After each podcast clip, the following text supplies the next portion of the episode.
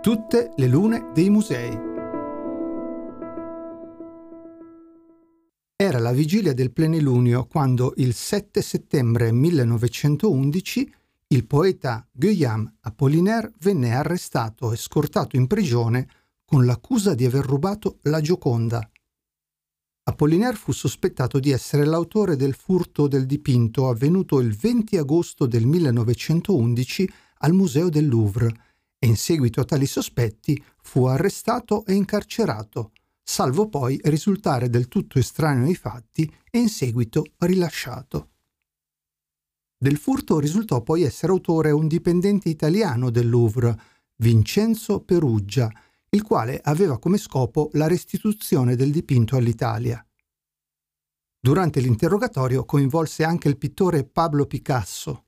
In realtà i due artisti non avevano portato via il celebre dipinto di Leonardo, ma solo qualche statuetta antica acquistata attraverso un ladro che li tradì.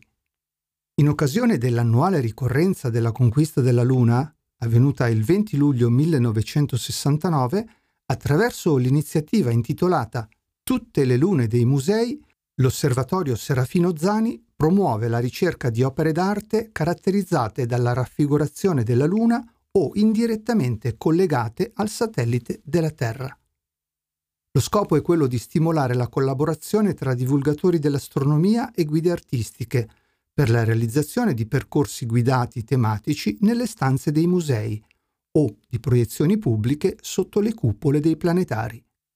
Lo spunto di quest'anno è arrivato dalla presenza del disco lunare che illuminò la notte in cui Apollinaire venne arrestato e in seguito processato insieme a Picasso per il furto del secolo.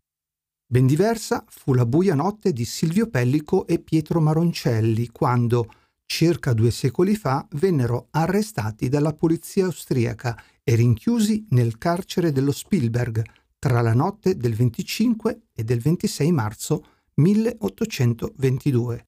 Anche se quella notte non c'era la luna piena, esiste un'opera custodita nel Museo Nazionale del Risorgimento di Torino, dipinta nel 1938 da Carlo Felice Biscarra.